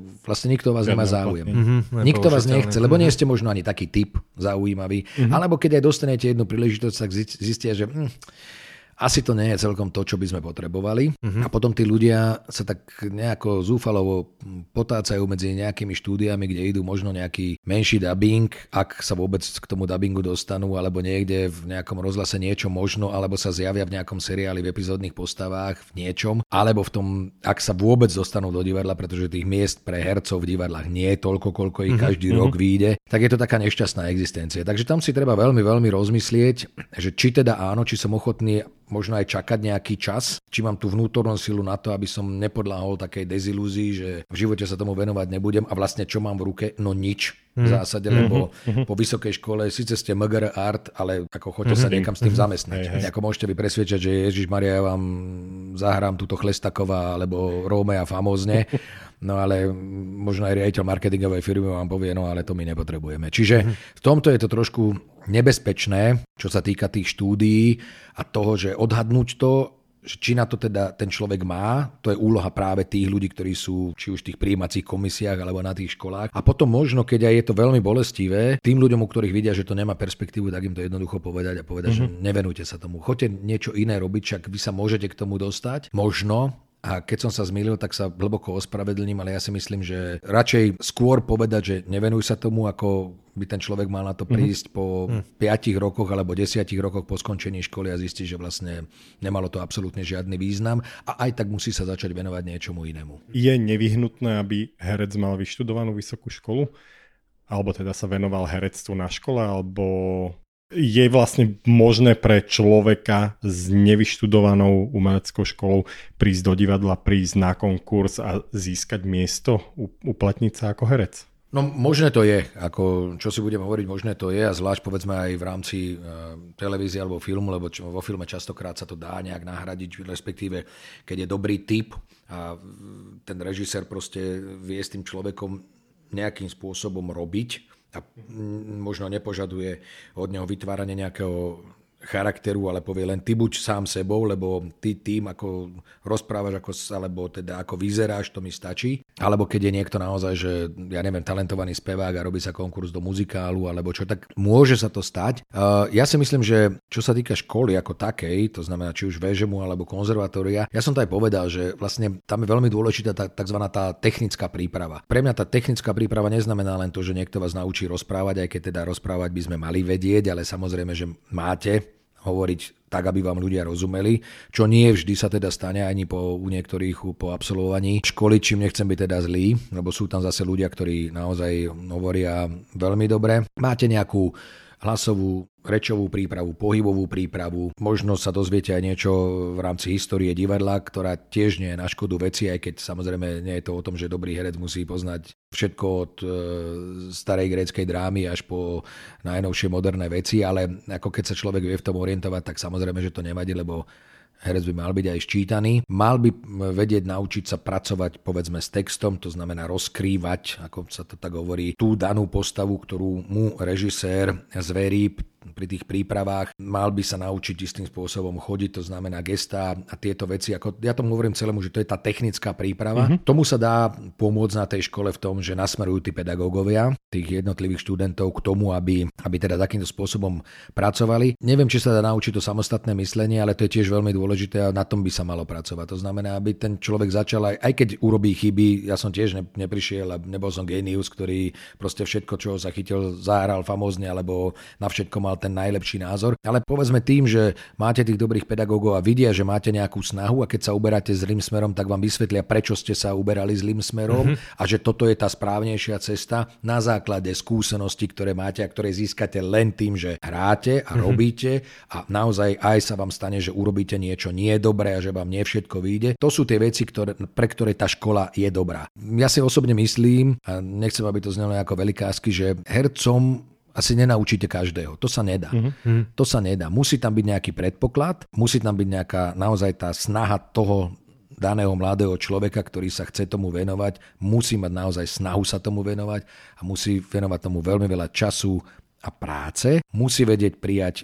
tie nazvime to dobre mienené rady, musí sa niekedy aj trošku popáliť a keď toto všetko dokáže spracovať, tak vtedy môže postupnými krokmi sa dostať k tomu, že bude úspešný, bude talentovaný, respektíve teda, že je talentovaný a že je aj úspešný a pracovitý a že dostane sa k mnohým pekným postavám, či už divadle, televízie alebo rozhlase.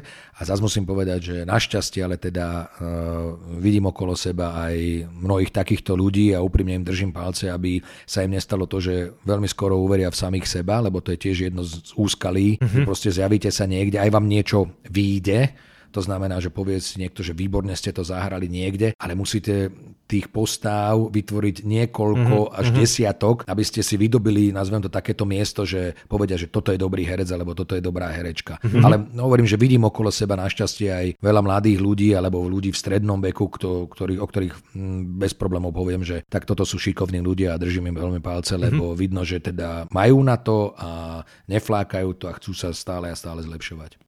Sú profesie, kde sa musia ľudia celoživotne vzdelávať niečo nové aby postupovali. Ako mali je to s tebou? Sa, mali by sa. A, alebo mali by sa? Mali by sa. Podobne. Ale, ale, jasne, ale tam je to jasné, tam je to jasné, že, že áno. Musíš sa ty... tlak pustíme žilou, hej? Áno, áno, pijavice. Áno. Musíš sa ty vzdelávať, alebo chceš sa vzdelávať? No ja si myslím, že v tom je ten, ten rozdiel. Ako musí, musieť sa vzdelávať, no to je také ako... E, ja si myslím, že mali by sme sa chcieť vzdelávať, mm-hmm. pretože či už sa venujeme herectvu, medicíne, alebo ja neviem čomu, nejakej vedeckej činnosti, tak e, je, samozrejme dôležité, aby sme mali aj nejaký všeobecný rozhľad, aby sme proste vedeli o nejakých veciach. Čiže to vzdelávanie je dôležité a nie je to len vzdelávanie naozaj teraz, aby som nehovoril o tom, že tak ja teraz čítam len divadelné hry a proste študujem, aký je vývoj divadla a tak. Nie, nie, nie, to, týmto sa až tak nezaoberám. Ja si prečítam nejaké divadelné hry. Samozrejme, že keď niečo dostanem nejaký typ, tak rád si to, rád si to pozriem aj z, z takého profesného hľadiska, že buď si poviem, že fíha, tak toto by som si možno niekedy rád zahral a možno to môžem posunúť niekam, kto má to rozhodovacie právo mm-hmm. v divadle alebo niekde, že by sa tým mohol zaoberať. Áno, človek by mal byť e, aj vzdelaný, lebo tá hlúposť potom trošku degraduje možno aj tie, nazvem to, známych ľudí, ktorých, samozrejme, čo si, čo, sa, čo si budeme hovoriť, ako ľudia nás nejakým spôsobom vnímajú, to je celkom pochopiteľné, ale keby ste prišli do nejakej debaty a rozhovoru a vlastne by vysvetlil, že vy ste úplný idiot, no tak ako tá, mm. ten váš kredit ide trošku dole. Takže ja, áno, ja, ja hodne čítam, snažím sa pozrieť si teda hodne dokumentov, to je také, také moje, ale zase by to neznelo takže ja každý deň 4 hodiny teraz uh, sedím a čítam, čítam astrofyziku, ktorá ma baví. Hovorím, že veľmi rád čítam tie knihy a som rád, že aspoň 10% z toho rozumiem, ale tak za, baví ma história samozrejme a bavia ma mnohé dokumentárne veci, ktoré, ktoré bežia. Takže ja si myslím, že to vzdelávanie je dôležité a myslím si, že to je to, čo možno robí alebo prislúcha aj tej hereckej profesii, pretože je, je jasné, že keď budete vedieť o nejakej problematike niečo, tak keď vám niekto povie, že dobre, tak teraz budeš e, robiť nejakého veca, tak nebudete kúkať ako, ako sa hovorí, že žaba udera na lopatou po hlave, mm, ale, mm. ale že teda tušíte, že možno akým spôsobom zase k tomu budete pristúvať, alebo povedať, že Ježiš, to je, to je super, lebo toto ma baví a toto je vec, ktorej sa venujem a to by som si možno takéhoto nejakého typka rád zahral, alebo možno by som načítal takúto audioknihu, lebo to sú veci, to sú veci, ktoré sú mi blízke mm-hmm. a mhm. ktoré by som možno chcel nejakým spôsobom interpretovať alebo posúvať niekam ďalej. Takže určite vzdelávať sa áno, jazyky to je takisto vec, ktorá je veľmi dôležitá, aby sme si vedeli niečo prečítať alebo pozrieť niečo v origináli, alebo mne teda, keď ešte boli to tie 90. roky, tak mne sa veľmi osvedčila angličtina, pretože naozaj som mohol ísť a mohol som moderovať aj programy, kde prišli zahraniční nejakí respondenti, hostia Aha. alebo tak a vedel som s nimi proste odkomunikovať veci v angličtine a to bola taká dosť e, veľká devíza v tom čase. Myslím si, že teraz už anglicky, asi myslím, že to je už taký celkom bežný jazyk, mm-hmm. ktorým hovoria mnohí ľudia a myslím mm-hmm. si, že to je dôležité, že aby sme aj tie reči ovládali si v tej branži dlho, hej, si teda od 6 rokov si hral, že, že máš nejaký, alebo čo bol taký, taká, buď najväčšia chyba, alebo nejaký najväčší trápas, ktorý sa ti stal, že, že spravil som chybu, že a teraz doplň tú moju myšlienku krásnu. Jak si sa to vyhol. Zase nechcem, aby to znelo teraz tak, že sa budem tváriť, že som tú chybu neurobil nikdy, ale takéto nejaké konkrétne veci, to asi, to asi nie. No hovorím, že účinkovali sme niekde nejaké veci, že človek bol v nejakej inscenácii, možno ktorá mu veľmi nevyšla v divadelnej, že hovorím si, fúha, tak toto teda nie, boh vie čo. Tak stalo sa mi to, že po škole, keď som nastupoval do Nitry, lebo ja som mal taký dosť zlý e, kádrový profil a bol som síce najprv prijatý na novú scénu, ale potom teda z politických dôvodov som nešiel na novú scénu. Uh-huh. Tak som išiel do Nitry, čo sa ukázalo zase ako dobrý krok, lebo zahral som si, respektíve zažil som aj divadelnú režiu Joška Bednárika, s ktorým som teda mal len televízne skúsenosti, kedy sme spolu robievali. Tak bola to obrovská škola, dostal som krásnu postavu, ale prvá, ktorá bola, tak to nie celkom vyšlo, to bola inscenácia Autobus a pritom veľmi dobre obsadené. Ja som si tak hovoril, že páne Bože, toto ma čaká celý život, že takéto blbosti, respektíve nie blbosti, ale že keď nevidú takto tie inscenácie, že aká je to hamba, tak to mi vyšlo potom, keď som išiel na novú scénu, tak som musel zahrať zase jednu inscenáciu, to sa tuším volalo Prominent na úrazovke a to som tiež nemal nejaký pocit z toho, že by to vyšlo. Malo to zase ten osok, že som sa tam stretol s Vladom Millerom, s ktorým som sa stretol len v televízii, ale že som ho zažil povedzme aj v divadle. Takže ono všade sa dá nájsť aj nejaké také drobné pozitívu, mm-hmm. ale boli, hovorím, že veci nejaké aj, možno aj v televízii, že som si hovoril, fú, tak toto teda, mm, dobre, no tak som, objavil som sa tam dobre, neodhadol som to možno, urobil som preto maximum, ale teda nevyšlo to, tak možno, že v tomto by som vedel hľadať nejaké tie veci. Hovorím, že dopredu sa niekedy nedá odhadnúť, že aj si prečítate niečo a poviete, že to je celkom fajn a potom ten výsledok nenaplní celkom vaše predstavy, to sa môže stať. Dôležité je to, aby ste vy pre ten úspešný výsledok urobili maximum, čo je vo vašich silách. Hmm. To je asi takéto dôležité. A to, že nie vždy to vyjde, to sa môže stať. A hovorím, hercom za to aj stáva. Nesmiem vás to zase samozrejme tak zdeptať, že poviete si, ja už sa v živote nebudem venovať herectvu, alebo hmm. už v živote nechcem nič robiť. Ako je, pod, dôležité je to, aby ste mali viac tých pozitívnych skúseností ako tých negatívnych. Keď to, keď to niekto má opačne, tak hovorím, mal by sa nad sebou zamyslieť. Hey, hey. Ale máš nejakú takú, že radu pre, pre začínajúceho seba, tak začínal si veľmi skoro, ale že že teraz predsa len už si niekam dospel, už to máš zase strašne veľa, už si sa naozaj aj poučil na nejakých možno aj svojich chybách alebo na tom, že máš nejakú takú, takú radu pre nie, ako pre mladšieho seba, že, že čo by to bolo treba jak, jak si hovoríš, že OK, niektoré veci nevyšli, že dávaš si teraz treba väčší pozor, čo si vyberá, že si po, že, bo, neviem, že nie niečo takého, že OK, toto by som spravil inak. A teraz nemyslím konkrétne, že hej, nehral by som túto inscenáciu, ale niečo, niečo, že OK, bol by som sa teraz učil radšej aj Nemčinu, alebo nejaký taký, že čo by ti fakt ako buď pomohlo, alebo, alebo zjednodušilo tú cestu tam, kde si treba dneska. Že asi, to, taká... asi to ani celkom nejde, pretože to sa tak hovorí, že bože môj, asi si to každý povedal, že ja mám tento rozum, keď som bol na strednej škole mm-hmm. na vysokej škole. Ale to je asi nezmysel sa tým zaoberať, pretože ja si myslím, že ku každému veku niečo, niečo prislúcha, niečo odžité. Je jasné, že keď máte 17 rokov, tak máte odžité úplne iné veci, ako keď máte 30. Mm. Úplne iné veci máte odžité, keď máte 50 rokov. A to sa týka povedzme súkromného života, z ktorého herec by mal čerpať. To znamená aj z tých negatívnych vecí, ktoré zažije. Či, či keď sa mu stane, že niekto blízky z rodiny mu zomrie. Vy darmo budete niekomu rozprávať, že toto som ja prežíval, keď mi zomrela mama, alebo keď otec mi zomrel a ja som v ten večer musel hrať v divadle komédiu. Hmm. Že darmo to budete niekomu vysvetľovať. Ako mm-hmm. sú to mhm. veci, s ktorými sa musíte vysporiadať. Ja som to nikomu ani v divadle na noc nevešal, ale stalo mm-hmm. sa mi to. Mm-hmm. Keď mi zomrel otec, proste mi zavolali, teda sestra mi zavolala ráno o 6. ja som večer hral Mamamiu, kde je to komédia a veci. Proste mm-hmm. ja to nebudem vysvetľovať niekomu, že ako sa k tomu postaviť alebo čo, že čo, v čom mi to pomohlo, že proste je to za zvláštny fenomén v tom zmysle, že aspoň som na to nemyslel. A proste toho diváka to mhm. nezaujíma. To je mm. ako, niekedy je to veľmi náročné a to je to, čo si musí aj ten herec uvedomiť, že proste jeho, tie moje vnútorné problémy tých 500 ľudí v tom hľadisku nezaujíma. Mm-hmm. Ich, oni si zaplatili lístok, si kúpili preto, lebo chcú vidieť komédiu, alebo možno chcú vidieť tragédiu, alebo možno chcú vidieť muzika alebo niečo. A ja im to musím odovzdať s tým najlepšou silou, energiou a tým všetkým, čo mm-hmm. mám a talentom, mm-hmm. im to musím odovzdať, či mám nejaké trápenie alebo nemám trápenie, keď zažívate áno, rozvody a veci a ja neviem čo. To nemôžete nikomu vysvetliť. Mm-hmm. Ako vy sa môžete niekomu zdôveriť, to je jasné, že máte našťastie, mám a ja okolo seba stále dosť veľa priateľov, ľudí, na ktorých sa viem spolahnúť v tom, že keď im niečo poviem, viem sa im tzv. vyžalovať a oni vám môžu niečo povedať, ale nikdy to neprežijú za vás. Čiže mm.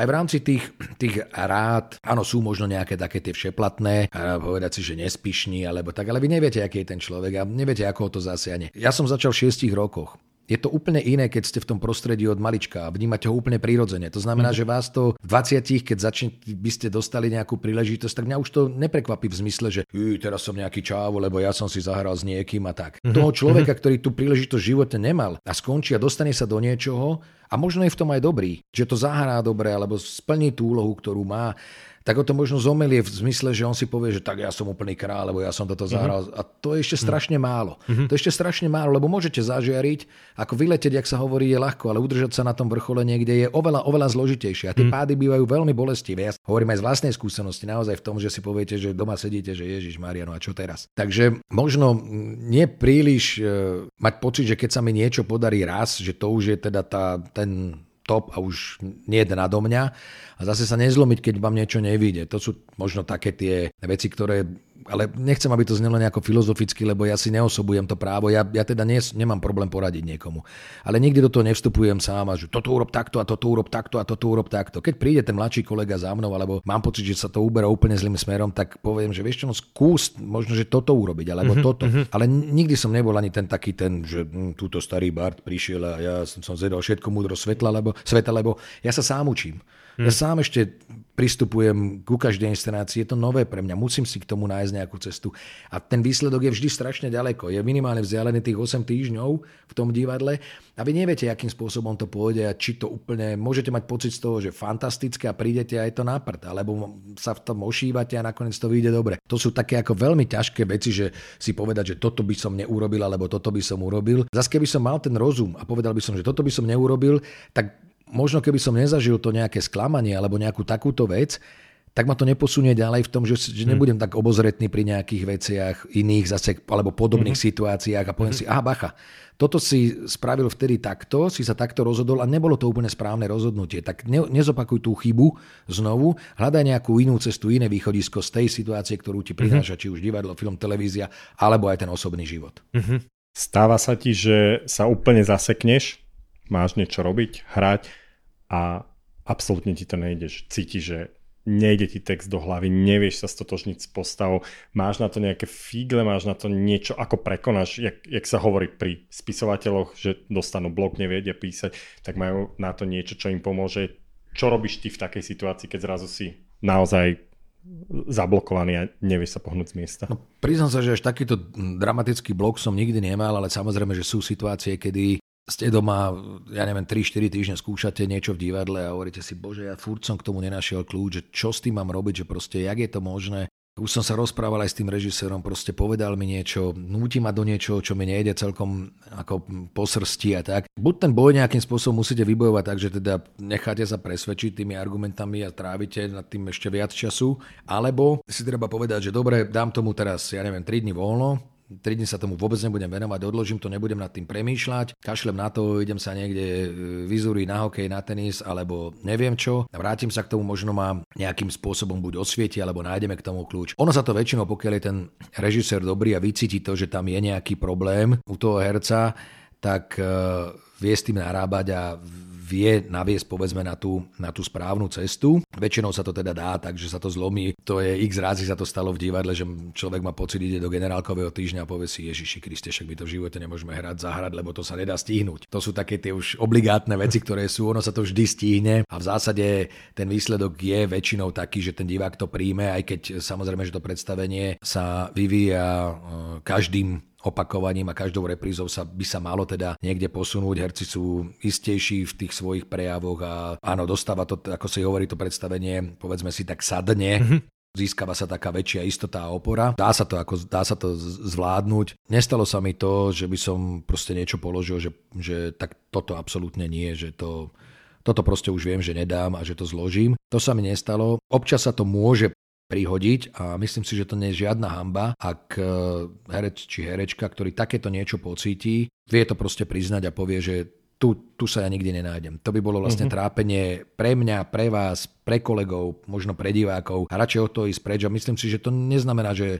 to je neschopný človek alebo uh-huh. neschopná Jasne. herečka alebo herec. Proste niekde sa naozaj sa to míňa a aj keď sa snažil a hľadal k tomu cestu, nenašiel ju, tak je lepšie povedať, dobre, z tejto cesty idem preč. Fakt mi to nesadlo, ospravedlňujem sa, Druhá spolupráca bude, dúfam, oveľa, oveľa lepšia aj z mojej strany, že sa, že sa trafíme. Takže nepovažujem to za až takú strašnú prehru, aj keď teda mal by ten človek vždy sa pokúsiť tú cestu nájsť, ale keď naozaj je to tak zaciklené a nejde to, tak asi treba od toho odísť. Ale hovorím, že mm-hmm. teda zaklepem, že mne sa to ešte nestalo, ale stalo sa mi, že už som niekedy musel oveľa viac energie vyvinúť na niečo, čo možno mi nešlo celkom a že som nevedel prijať tie mm-hmm. rady a veci a bojoval som s tým, ale nestalo sa mi ešte nikdy nič také, že by z toho vyliezol taký prúser, že by som si povedal, že no tak fakt už na ulici len s kýblom na hlave. Poďme trošku do súkromia tvojho, že toto bola tá profesné, že... Aj, aj. aj, aj. nie, nie, že ne, nejdeme nejak úplne ťa, ťa teraz grilovať alebo tak, ale že... Pokojne, že na čo budem chcieť odpovedať, odpoviem na čo nie, nie. Nie, nie že, že, že čo Áno. robíš okrem toho, čo všetci vieme, že robíš. Čiže, čiže ten pracovný život bokom a že v súkromí, že čo je také, že že to ťa vystihuje. Dneska si vlastne vrával, že e, ešte pred nahrávaním, že ideš si zahrať hokej no. alebo, alebo niečo podobné, že čo je to, to, čo ťa vie, dajme tomu, zresetovať alebo nejak dostať do dobrej nálady, alebo že, že čo ťa nejak vystihuje, to, sú to teda treba sa knihy, ak si vral, že niektoré čítáš, alebo že čo je to, po čím by si chcel, aby ťa ľudia okrem herectva, okrem, okrem tej profesíne poznali, že, toto, toto som ja, toto robím. Tomuto no. sa venujem, to mám hrozne rád. Hej, že... No tak e, samozrejme, kým teda nedošlo k tej situácii, o ktorej tiež sa teda od neho hovorilo, k, k rozvodu a tak, tak akože v rámci rodiny, tak to bolo také pre mňa, že celkom fajn. Aj keď nedem sa teraz tváriť, že som bol otec roka alebo čo, ale tá rodina pre mňa znamenala vždy veľmi veľa. A tam som si vedel teda nejakým spôsobom nájsť takéto svoje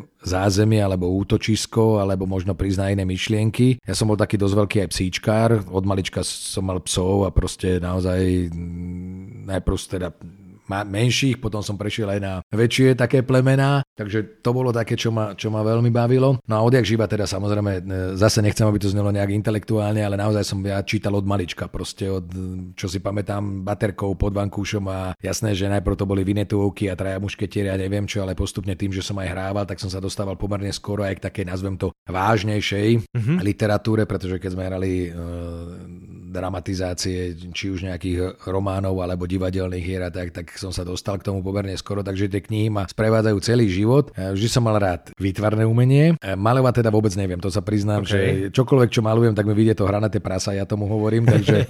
takže, takže... Ale domček jedným ťahom zvládneš, hej? Prosím? Domček jedným ťahom zvládneš, hej? Domček jedným ťahom zvládnem, no, áno, to je famózne. Áno, to je, to, áno, takže post, už, som, už som vo vyššom leveli. áno, áno. Ale rád, ako rád som mal výtvarné umenie, ja som o tom hodne teda čítaval, mal som také obdobie, kedy som veľa čítal kníh o výtvarnom umení. No a samozrejme, že je to šport, ktorý proste ma od malička, čo si pamätám, ako som vnímal svet, tak e, boli sme také tie klasické sídliskové deti, ale ja som sa teda venoval športu aj takže som hrával, aj keď teda moja výška tomu nejakým spôsobom asi nezodpovedá, alebo ma nepredurčuje, ale bol som taký veľmi vášnivý basketbalista. Okay.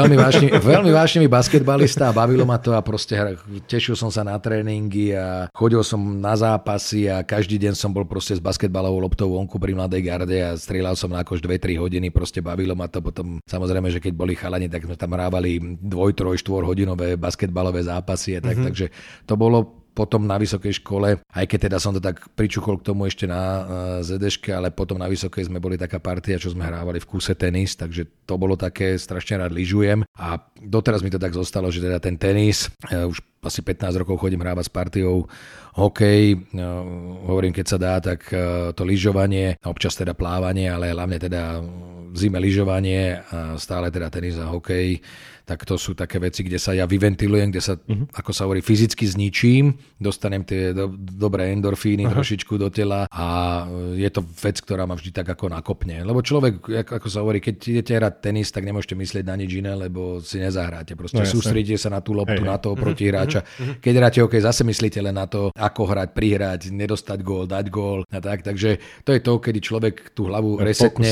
vypne a proste venuje sa tomu fyzickému čo je veľmi dôležité, pretože herec e, okrem toho, že by mal teda mať niečo aj v hlave a byť zdatný mentálne, tak musí mať aj dobrú kondíciu, lebo niekedy to naozaj je veľmi fyzicky náročné, ako keď mm-hmm. vás postavia na vysoké opätky, a keď sme robili Máriu Teréziu a ste 12 hodín obutí vo vysokých topánkach a musíte v tom ešte kvázi zatancovať a chodiť a stojíte, aj keď teda samozrejme, že je možnosť trošku si oddychnúť, ale nie je to také, že idete a 3 hodiny si láhnete niekde a spíte, tak tá fyzická kondícia musí byť tiež dobrá. Uh-huh. Dobre, teraz takých zopár pár rýchlych otázok? No. Môžeme skúsiť. Kto u vás nakupuje?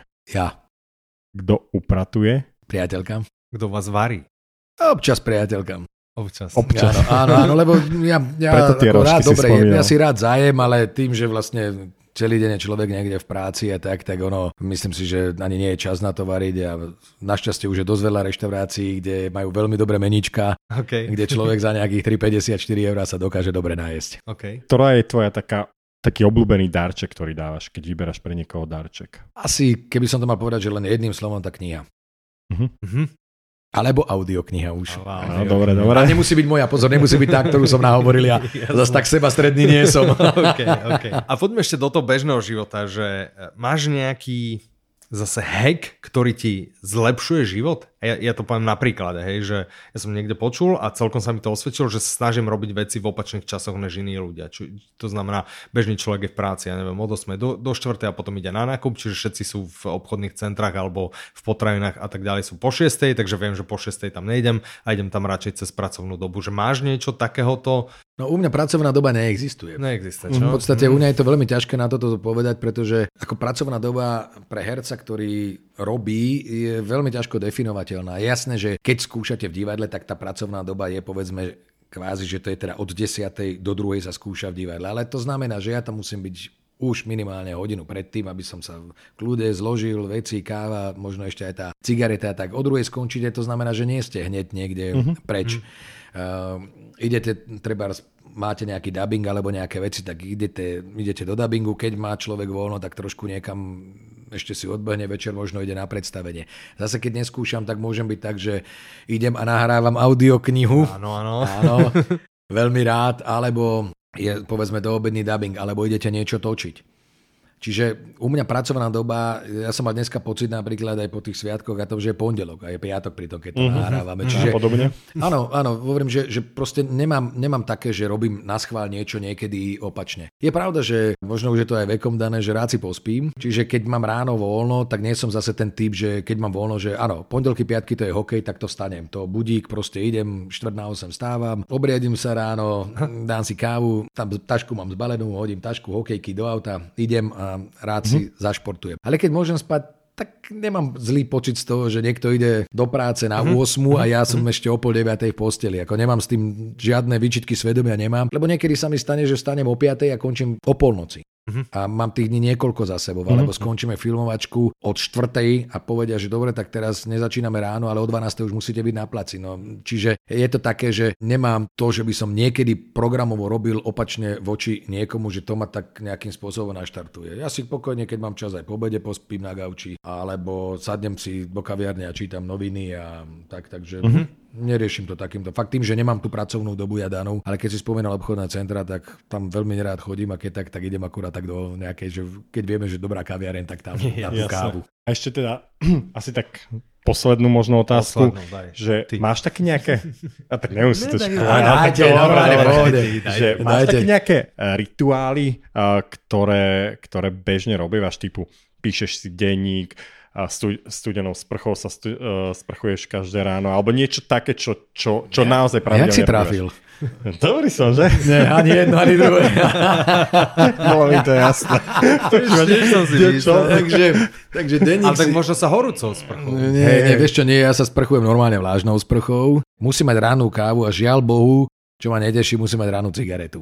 Mm-hmm. To je také, že aj keď je zima, klepem sa na tom balkóne, ale proste to je taký ten rituál, že to musí mať. Ako som hovoril, tých káv vypijem pomerne dosť cez deň, ale asi som rezistentný na kofeín, takže môžem si dať kávu kľudne o 10. večera a o pol 11. ako sa hovorí, som odpadnutý a spím. Super, no my ti veľmi pekne ďakujeme, že si sa u nás zastavil, že si s nami, že sme ťa mohli takto po, povyzvrtať a po, povyzvedať od teba. Ďakujeme je pekne. niečo ešte, čo by si chcel dodať? Ja ďakujem pekne za pozvanie, no pozdravujem všetkých tých, ktorí to vydržia počúvať. Dúfam, že som ich pri veľmi nejak neunúdil a e, nepootravoval, ale tak snažil som sa povedať nejaké také veci a názory, ktoré mám a z ktorých asi budem ťažko upúšťať, pretože ako sa hovorí starého, sa už novým kúskom nenaučíš, ale zase necítim sa až tak strašne starý. Dúfam teda, že to, čo si ľudia vypočujú, tak im to možno trošku aj objasní, alebo respektíve zjasní ten obraz e, na mňa a možno, že si povedia, že fí, a toto som ani netušil, alebo takto som toho kočiša vnímal, alebo teda toto ma prekvapilo. Ak sa tam niečo také príjemne prekvapilo objaví, tak budem len rád. Áno, a kedy nahrávame ďalšiu audioknihu? Musím sa hneď akože a ten kočiš, to je pekná vtírka. Nahrám, tak dúfam, že budeme nahrávať čoskoro. Jasné, jasné. Ja ďakujem ešte raz pekne a všetkých pozdravujem. OK, ďakujeme. Ahoj. Čau.